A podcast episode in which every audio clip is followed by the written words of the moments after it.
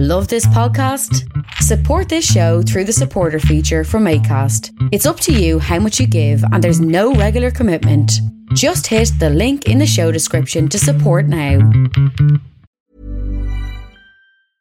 Hey, I'm Ryan Reynolds. At Mint Mobile, we like to do the opposite of what Big Wireless does. They charge you a lot, we charge you a little. So naturally, when they announced they'd be raising their prices due to inflation, we decided to deflate our prices due to not hating you. That's right. We're cutting the price of Mint Unlimited from $30 a month to just $15 a month. Give it a try at mintmobile.com slash switch. $45 upfront for three months plus taxes and fees. Promo rate for new customers for limited time. Unlimited more than 40 gigabytes per month. Slows. Full terms at mintmobile.com. Ready to pop the question and take advantage of 30% off? The jewelers at BlueNile.com have got sparkle down to a science with beautiful lab grown diamonds worthy of your most brilliant moments. Their lab grown diamonds are independently graded and guaranteed identical to natural diamonds, and they're ready to ship to your door. Go to Bluenile.com to get 30% off select lab grown diamonds. That's Bluenile.com for 30% off lab grown diamonds. Bluenile.com.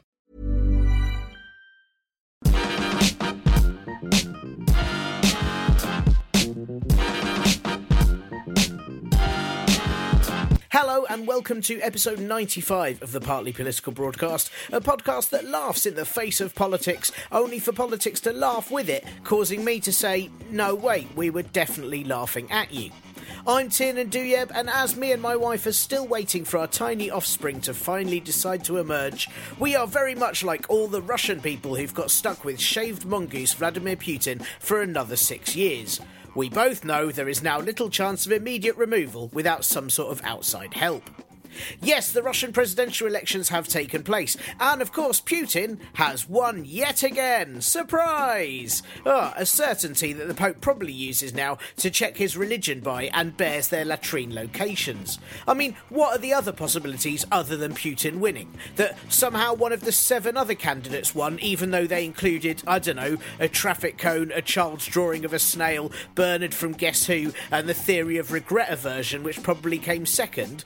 I mean, I'm not saying this election was rigged, but with the opposition leader conveniently arrested for a fraud conviction, meaning he couldn't run, and loads and loads of reports of election tampering, I'm saying that if it had sails attached, it'd definitely be a fucking massive boat. To encourage voter turnout, various polling stations had free snacks and entertainment in the form of acrobats or jugglers, which I have to say sounds pretty enticing, although it does really highlight how the whole thing was a total circus. Putin won by over 76% of the vote, which is better than his 2012 victory, but also, if you're going to basically wipe out the opposition and rig the whole thing, still quite shit. Because I guess it's very hard for people to like Evil Morph, even if you're forced to. Maybe Putin didn't want to get 100% as that would be a bit too obvious, you know, that it's not a democracy. But I mean, everybody knows now how it works, so you may as well play along with it. I mean, if I was Putin, I'd have had the person announcing the election results open an envelope and say, the winner is. La La Land! You know, just for shits and giggles. Putin told a rally in Moscow that voters had recognised the achievements of the last few years, which is a bit like a terrorist applauding their hostages for doing what they'd asked, because they'd obviously been paying excellent attention so far, gold star everyone. When asked if Putin would be running again in another six years, he said, What you are saying is a bit funny. Do you think I'll stay here until I'm 100 years old? No! Which, as he's currently 65, is obviously his way of saying he's staying for another five elections. Well, if any Russians seeking change would like tips on how to get rid of Putin, then they should take tips from British Defence Secretary and schoolboy with a withering disease, Gavin Williamson. His way of dealing with Vlad's regime was to tell them to shut up and go away, because he's a big boy, and if they don't listen to him, he'll tell his mum you total scrambled egg face. Yes, this is Gavin Williamson, who was apparently very intimidating when he was Conservative Chief Whip. I mean, really? What did he do to rally Tory votes? Tell them they were all bum bum faces and that his dad was bigger than theirs? A spokesperson for the Russian Defence Ministry responded by calling Williamson a vulgar old harpy, something that isn't very fair as he only looks about six. I can't work out if it's absolutely terrifying that two countries' defence departments are resorting to playground slurs, or if this is actually a positive, as it means rather than a nuclear war, it could just result in catapults by the bike sheds at dawn. All of this is, of course, the continued fallout from the suspicious nerve agent poisoning of former Russian intelligence officer Sergei Skripal and his daughter in Salisbury. The conditions of either of those we have no clue about because apparently that's not as important as seeing pictures of Prime Minister and skin suit wrapped around bonfire remains Theresa May having a right jolly at the incident site holding babies and giving fist bumps. Because apparently there's nothing that gives her feels like hanging around a place where people had their feels attacked. Russia have continued to deny the nerve agent attack, and stories have been floating around as to whether the nerve agent is definitely from Russia or like a type that started in Russia or had a cousin in Russia that it met once at a family gathering or had read about Russia in a book sometime. Labour leader and regular extra for old French children's books, Jeremy Corbyn, suggested definitive evidence was needed and international treaties are followed before Russia is blamed for the attack. To which the Conservatives and other Labour MPs responded by saying, Oh, you're a traitor and some sort of ally of Putin. Because as we all know, that is what Putin is all about. You know, finding evidence and following international treaties. Ugh. I mean, what sort of arsehole would want to make sure they had all the evidence before accusing a country with more than 4,000 nuclear weapons of attacking a cathedral city? That is so boring and so totally un British, which is why I'm super pleased that we have Foreign Secretary and water wiggly filled with lard Boris Johnson, who can just cut to the chase and say things like he did on the Marr Show that Russia's denials are not the response of a country that believes it's innocent. Slam. And then five minutes later, when he was questioned on if he played tennis with the wife of a former Russian minister, for a £160,000 donation to the Conservative Party, Boris said, Russians are not to blame here. I get it. I get it, Boris. Friends close and enemies even closer, so they basically help fund your political party a shitload, and you really couldn't do without them, right? I see the Conservatives' game here. You show them Russians, Conservatives. I mean, what next? Maybe just tell them where you stand by asking for £1 million in return for a game of beer pong and soggy biscuit. In other news, Chancellor of the Exchequer and only person whose shadow is more colourful than they are, Philip Hammond, unveiled a slightly better growth forecast and falling debt as part of his very boring spring statement. None of that was enough for him to announce an end to austerity, though, but he did say, hey, there may be possible spending rises in the future. Woohoo, everyone! There may be possible spending rises. Oh, that's pretty reassuring, right? I mean, he couldn't have been more vague if he'd popped out a crystal ball and said he could tell someone in the Commons whose name begins with a letter that they'll probably go somewhere at some point. It was, as I said, a hugely boring spring statement overall, but Hammond still retorted to comments that he is like the Winnie the Pooh character Eeyore by saying actually the Eeyores are across the chamber and he is at his most positively Tigger like. Well, I guess he's definitely promoting a fictional cartoon notion that the economy is bouncing. In the US, President and swollen jelly baby Donald Trump is proving to be even more unhinged than a used door shop, as the past week had him fire Secretary of State and good guy from an 80s film but bad guy from a 90s film, Rex Tillerson, over Twitter, before then getting his own Dobby the House Elf and Attorney General Jeff Sessions to fire the head of the FBI, Andrew McCabe, for misconduct.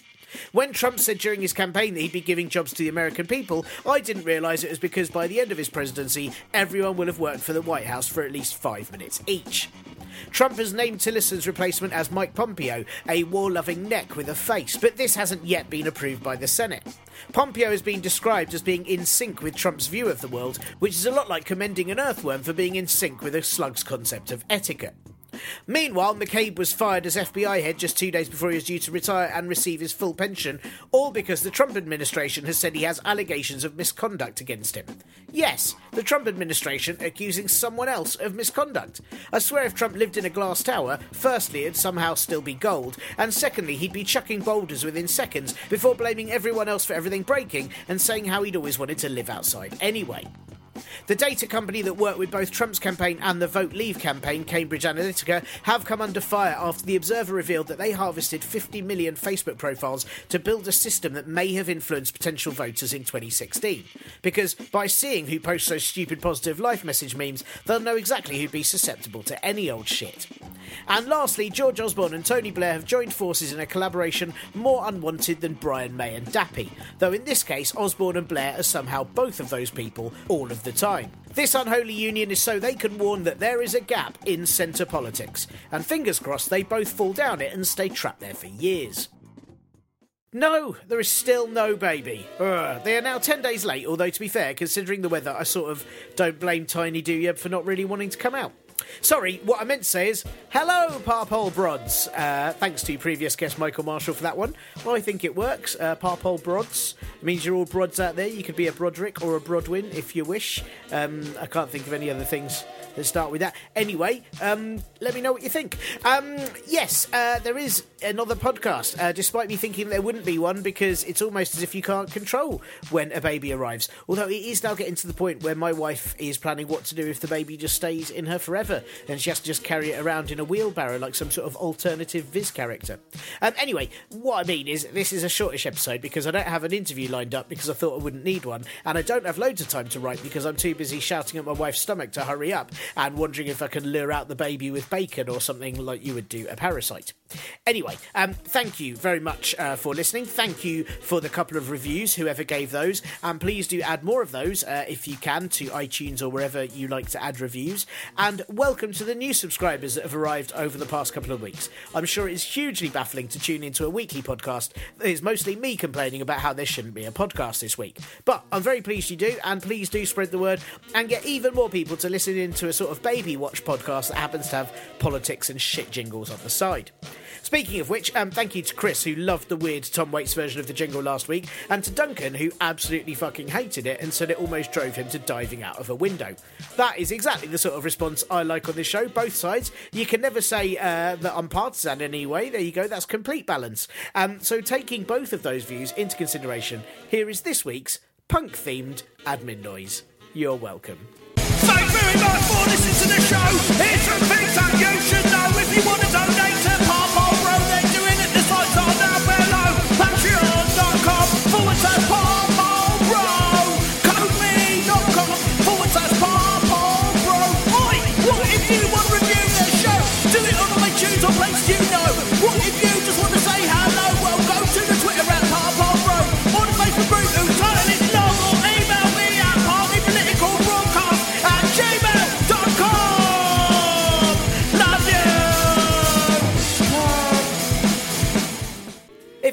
my neighbours hate that version an awful lot as well.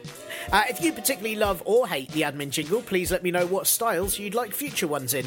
Or feel free, here's another thing, to maybe make and send in your own versions, all of which uh, you can do at. What if you just want to say?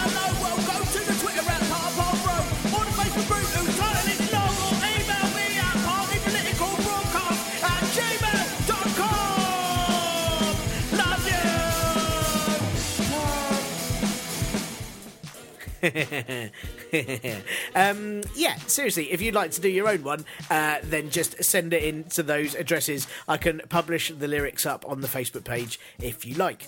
Um, so, as I said, no interview on this week's show. Uh, it's all my not at all dulcet tones whining away at your eardrums like the world's most apathetic alarm system. And what will I be whining? Well, surprise, surprise, I will whine a little Brexit, I will whine a whole lot of Russian around, and I will whine just a smidgen of this nonsense.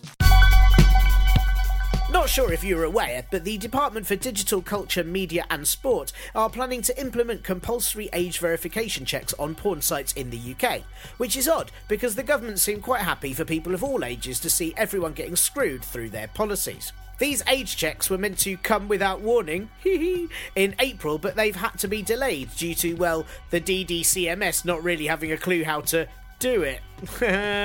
uh, do do it. Is it like sexing?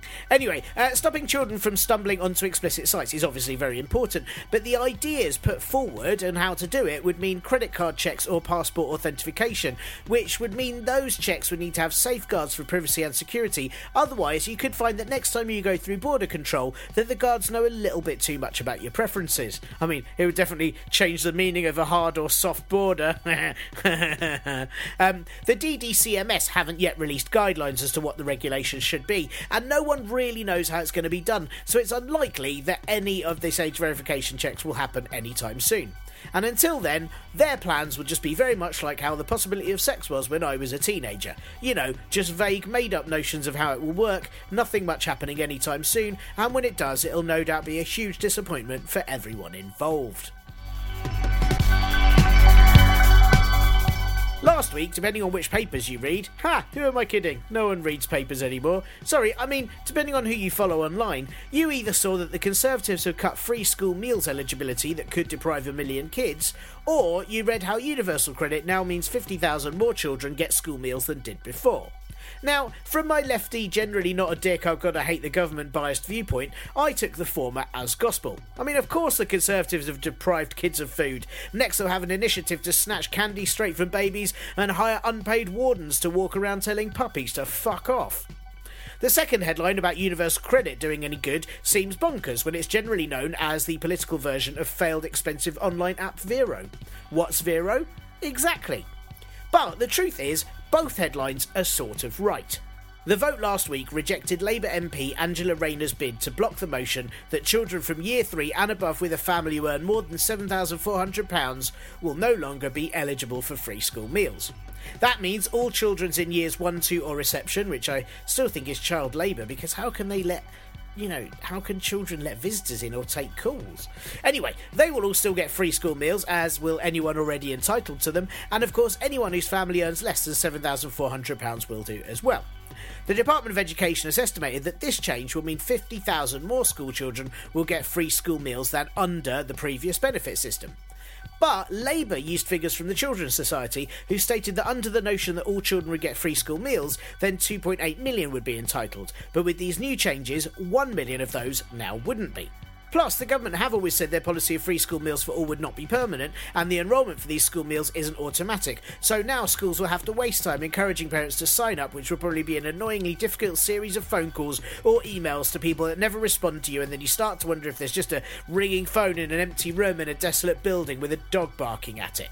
So, yeah, this new eligibility test means more kids get food than before, but still not as many kids as could get food, so not really amazing. But really, they're all just hypothetical children at the moment anyway, so you can kind of just imagine that they eat what you want or don't want them to, because there's every chance, you know, the government will just antagonise Russia so much that they either nuke us or invade, and then all our children will be too busy eating cabbage in a gulag to go through eligibility tests anyway.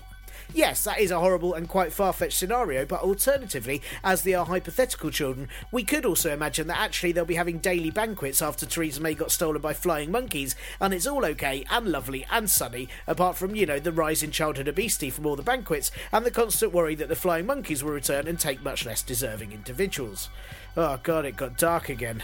There's no escaping it.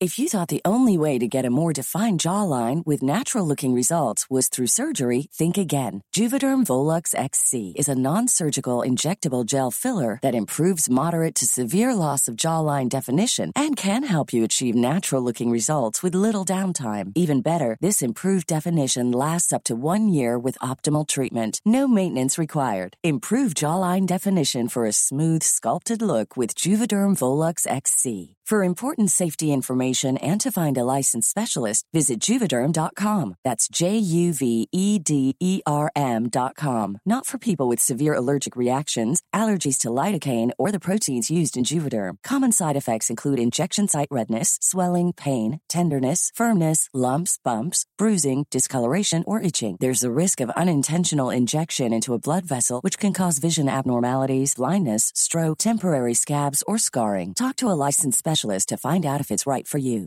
Hey, I'm Ryan Reynolds. At Mint Mobile, we like to do the opposite of what Big Wireless does. They charge you a lot, we charge you a little. So naturally, when they announced they'd be raising their prices due to inflation, we decided to deflate our prices due to not hating you. That's right. We're cutting the price of Mint Unlimited from $30 a month to just $15 a month. Give it a try at mintmobile.com slash switch. $45 upfront for three months plus taxes and fees. Promote for new customers for limited time. Unlimited more than 40 gigabytes per month. Slows. Full terms at mintmobile.com. Since 2013, Bombas has donated over 100 million socks, underwear, and t-shirts to those facing homelessness. If we counted those on air, this ad would last over 1,157 days. But if we counted the time it takes to make a donation possible, it would take just a few clicks. Because every time you make a purchase, Bombas donates an item to someone who needs it. Go to bombas.com slash ACAST and use code ACAST for 20% off your first purchase. That's bombas.com slash ACAST, code ACAST.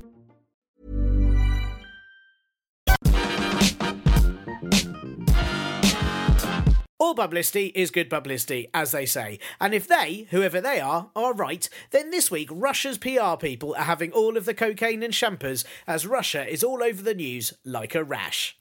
In Russia, the presidential elections led to Putin winning his fourth term and another six years of power to add to his previous 18. All in all, making you wonder if the rules of Russian roulette now just involve firing a pistol at your opponent till they die and then taking all of their stuff. In Syria, the never ending saga that's more depressing than EastEnders, with even more atrocious acting, Russia have backed Assad's regime using internationally banned weapons on the people of eastern Ghouta, killing just under 2,000 so far. In the US, the Mueller inquiry rages on, investigating the possible Russian interference in the 2016 presidential election, because really, how else do you explain that dried apricot with horror teeth winning? And here in the UK, Putin's government are the major suspects in the use of a nerve agent to poison a former intelligence officer exiled in the UK and his daughter. Oh, and now another Russian exile, Nikolai Glushkov, who police deemed died by compression to the neck, and so are considering that to be a murder case too.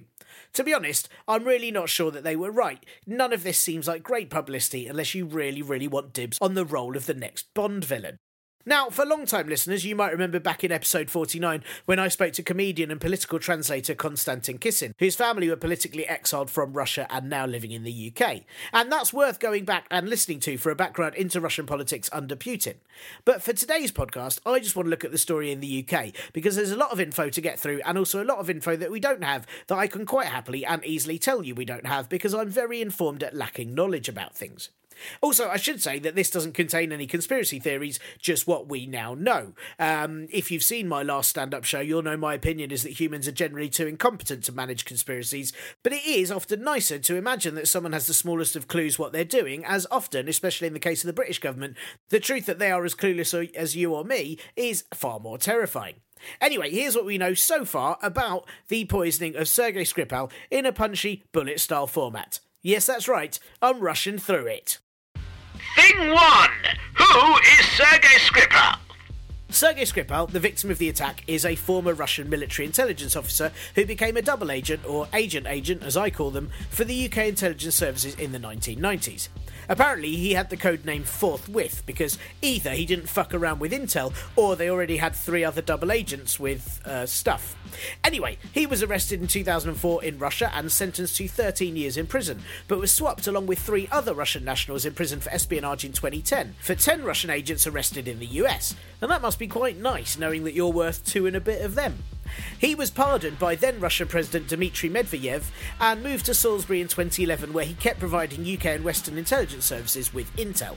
I don't know what on Salisbury, I guess. I mean, I've seen Hot Fuzz. Thing 2 What was the nerve agent used? Is it Russian? The nerve agent that was used in the attack on March the 4th on Sergei and his daughter has been identified as Novichok by Porton Down which is a science park in Wiltshire that also sounds like a catchphrase from a naval based game show. Port on down! Novichok was developed in Russia between 1971 and 1993 and was said by the scientists who developed them to be the deadliest nerve agents ever made, and that is some serious humble bragging. They were created specifically to be undetected by standard 70s and 80s NATO detection equipment, to defeat NATO chemical protection gear, to be safer to handle than other older agents, and to somehow get around all the chemical weapons conventions list of prohibiting nasty shit. Basically, this wasn't done at some sort of nerve agent sleepover weekend, this was created to do proper horrors. Former versions of it had been used before to poison the head of the Russian Business Roundtable and his secretary, uh, a murder that another banking rival was convicted for, but many believe he was framed by Russian security services who actually did it. And that's quite smart. I mean, who would trust a banker's word over anyone else's? The main development site of Novichok, which was located in Uzbekistan, was shut down between 1999 and 2002 by the US Department of Defense in collaboration with the Uzbekistan government, though a British chemical weapons expert says Novichok was only actually produced in Russia and just tested in Uzbekistan. Last November at The Hague, a plaque was unveiled at the HQ for the Organisation for the Prohibition of Chemical Weapons, commemorating the destruction of all Russian stockpiles of all its chemical weapons. That was about 40,000 tonnes of chemicals, which is more than any other country in the world had, except maybe the Creamfields weekender. OPCW say none of its member states now carry Novichok, and Russia is a member of the OPCW, so I guess that must mean them. In fact, the only countries that aren't a member of the OPCW are Israel, who signed the convention but didn't ratify it, Egypt, North Korea, Palestine, and Sudan, who are eligible but haven't done it yet. Because, you know, uh, I'll get around to it, there's loads of stuff to do, but I'll do a wash on first. And China, which has a limited recognition of the international community, but says, hey, we agree with it, even though we don't know who most of you are. Have we met before somewhere? I think that's what that means, I think.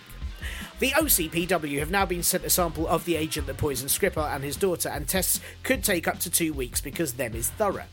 So, fingers point to Russia or a Russian agent that somehow stockpiled Novichok in the UK, or a rogue agent who also had their own supplies, or as Russia suggested, Porton Down, apparently. Yeah, sure, that'd work. The scientists at Porton Down Science Park got real pissed, thought fuck Salisbury, and then had a right old go.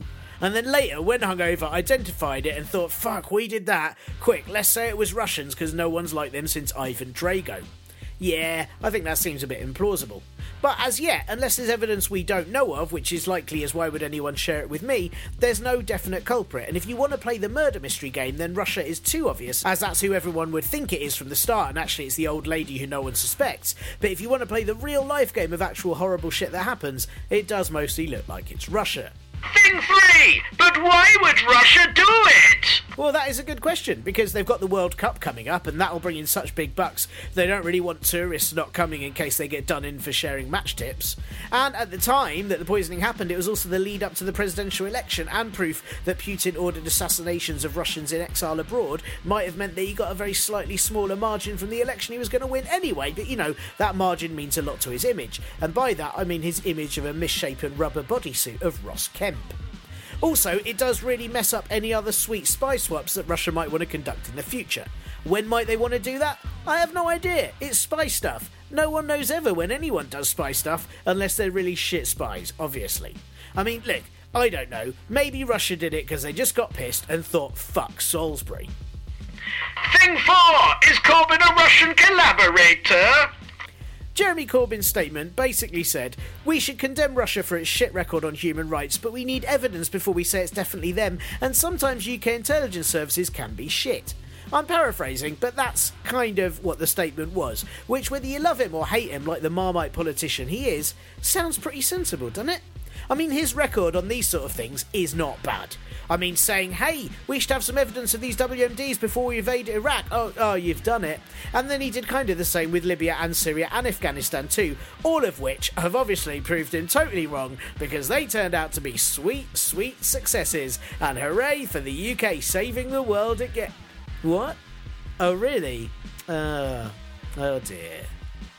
To be honest, as a civilian, knowing that Russia has 4,000 nukes, a strong relationship with China, a ton of strong connections with Middle Eastern countries, and supplies just under 40% of gas and oil to the European Union, including the UK, it sort of feels like it'd be smart to make sure it was definitely, definitely them before we poke that angry bear with a long pointy stick. But I guess that's not very British, is it? Or fun. And how dare Jeremy Corbyn politicise a murder attempt by um, expressing caution? Total dick. If he was a super British patriot, he'd be telling Putin to go fuck himself in a pit of borscht with a dead eagle, and then he'd tell Russia that we're going to fire our out of date Trident system that the UK has to OK first, straight at them if we're allowed, and then maybe if they blow us all up, we won't have to go through with all this Brexit shit. Yeah, British values. Weirdly, Theresa May has not given Corbyn access to the same level of intelligence briefings that she's had on Salisbury, even though that's usually the done thing with opposition leaders. But hey, I guess there's nothing like politicising a murder attempt. Thing five! What is the Magnitsky Agreement? Well, firstly, uh, the Magnitsky Agreement is not an awesome PI series from the 90s, but it is instead a US piece of legislation that was signed by Obama. Ah, oh, do you remember him?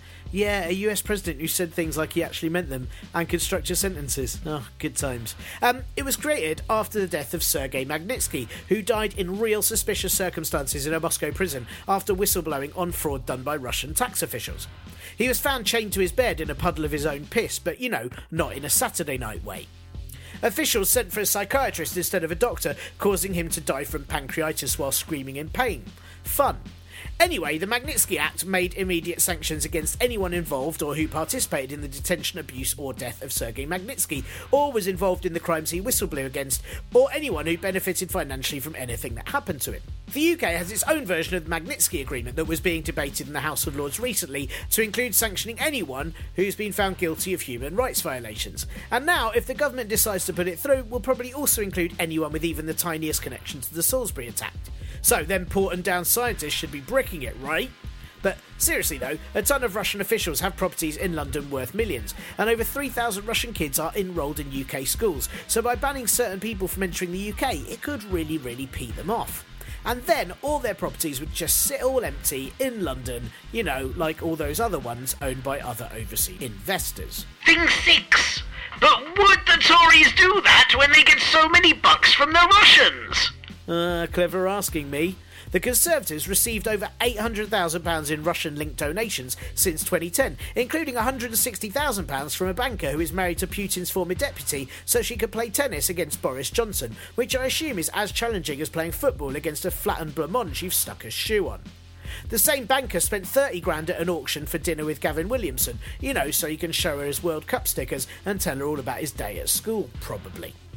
There are various guidelines on donations set out by the Electoral Commission, which means they have to be from permissible sources in the UK and declared and reported. And while the Conservatives will most likely have done all of that, it still doesn't mean that ejecting a lot of rich Russians won't have an effect on their bank account. Personally, I'm hoping they don't eject them, mainly because the next logical move for that Russian banker is to bid to go abseiling with David Davis, and he then probably won't plan for it even though he says he has, and then it will have hilarious consequences as he's stuck up a cliff for fucking ages. So that's where we're at. I hope that's caught you up. Uh, the UK now has the backing of the EU, Canada, and the US, sort of, in demanding Russia answer the UK's questions. But, you know, with something other than Porton Down a bastards. And maybe in a few weeks, the OPCW will be able to say exactly where the chemical weapon is from. And when they say Porton Down Science Park, we'll all feel like fucking idiots. Brexit fallout! Brexit fallout! Real quick Brexit fallout this week. Uh, the UK and EU have made a decisive step, which is exciting. I'm guessing the EU were leading, and the UK have tried to avoid clumsily stepping on their toes, as they often have been previously. This decisive step is an agreement that there will be a 21 month transition period after March next year, which means there won't be a cliff edge in 2019. But instead, there will be one on January the 1st, 2021. Yeah, we can ring in the new year by actually forgetting old acquaintances, which I'm sure isn't the point of that song at all. We will still be following EU laws during the transition time period, including the Commons Fisheries Policy, which means the UK won't yet have control over its own waters and who can access them. Because, you know, fish totally obey international boundaries all the time. I mean, Nemo had to go through a shitload of passport checks if you watch all the boring deleted scenes. The Scottish Fishermen's Federation have warned the EU to be careful what they do over those two years, or the consequences later would be severe. Like what? A fish head in their bed? Fishermen's friends will be sold as mints for bastards abroad? Something like that? No, apparently they mean things like haunted Lord Snooty Jacob Rees-Mogg, who said he's going to fling fish from a trawler in the Thames in protest of the fishermen betrayed by the Brexit deal. I mean, that's rubbish, because all that's doing is returning fish to their natural habitat like the world's most lackadaisical animal rights activist. I mean, what next? Unloading bacon into mud for the farmers? Vomiting up cheap booze in Wetherspoons for stupid giant faced Tim Martin? Nonsense. Also, uh, guess what? Despite all this transition agreement, the Irish border still hasn't been solved. But hey, there's now an extra two years, so maybe, if during that time we all ignore it, it might just sort itself out and go away. Right, guys? Guys? Guys? Meanwhile, the Home Office has announced that their EU Citizens' Rights in the UK campaign won't be going live until later this year, which means they'll have about three years to do 3.5 million registrations. So that's just under 5,000 registrations per day. And the Home Office says that they're increasing staff by 15%, but as pointed out by Labour MP Yvette Cooper, it'll be at least a 50% workload increase. Whew, that is a lot of work for not that many people to do. My solution, and you're like this, guys, hire in a load of EU migrants to do it. Problem solved. And that's all for this week's shorter, partly political broadcast podcast. Thank you bazillions for listening, and please don't forget to donate on Patreon or Ko-fi and review on iTunes or Podboob or Castars or wherever, and generally warn others that there is a whole podcast that pretends to be about politics, but is mainly the tale of the descent of an impatient soon-to-be father. I mean, sorry, just tell others to listen in. Please do send in your own admin jingles if you like. I will post the lyrics up on the Facebook page when I remember to. Yes, I'm still shit at doing the Facebook page. Yes, please help by posting other politics based things on there and doing some of the work for me. Thank you. Thank you to ACAST for letting this noise taint their platform, and to my brother, the Last Skeptic, for all the beepings and boopings that go on in the background. This may be back next week, by which point my wife may have burst, but also I'll probably be reporting on the news that Gavin Williamson has unleashed his ultimate UK defence plan of closing his eyes, putting his fingers in his ears, and hoping everyone just leaves him alone. Bye! This week's show is brought to you by Gavin Williamson's Guide to Defending Your Nation, with top tips on how to ward off international criminals by telling them they smell of farts. How to stop terrorism by saying anyone who does that is the worst of the worstest, and his super secret plans to line the coasts with raspberry blowing guards to prevent invasion. Gavin Williamson's Guide to Defending Your Nation. If you don't buy it, I'll tell your mum.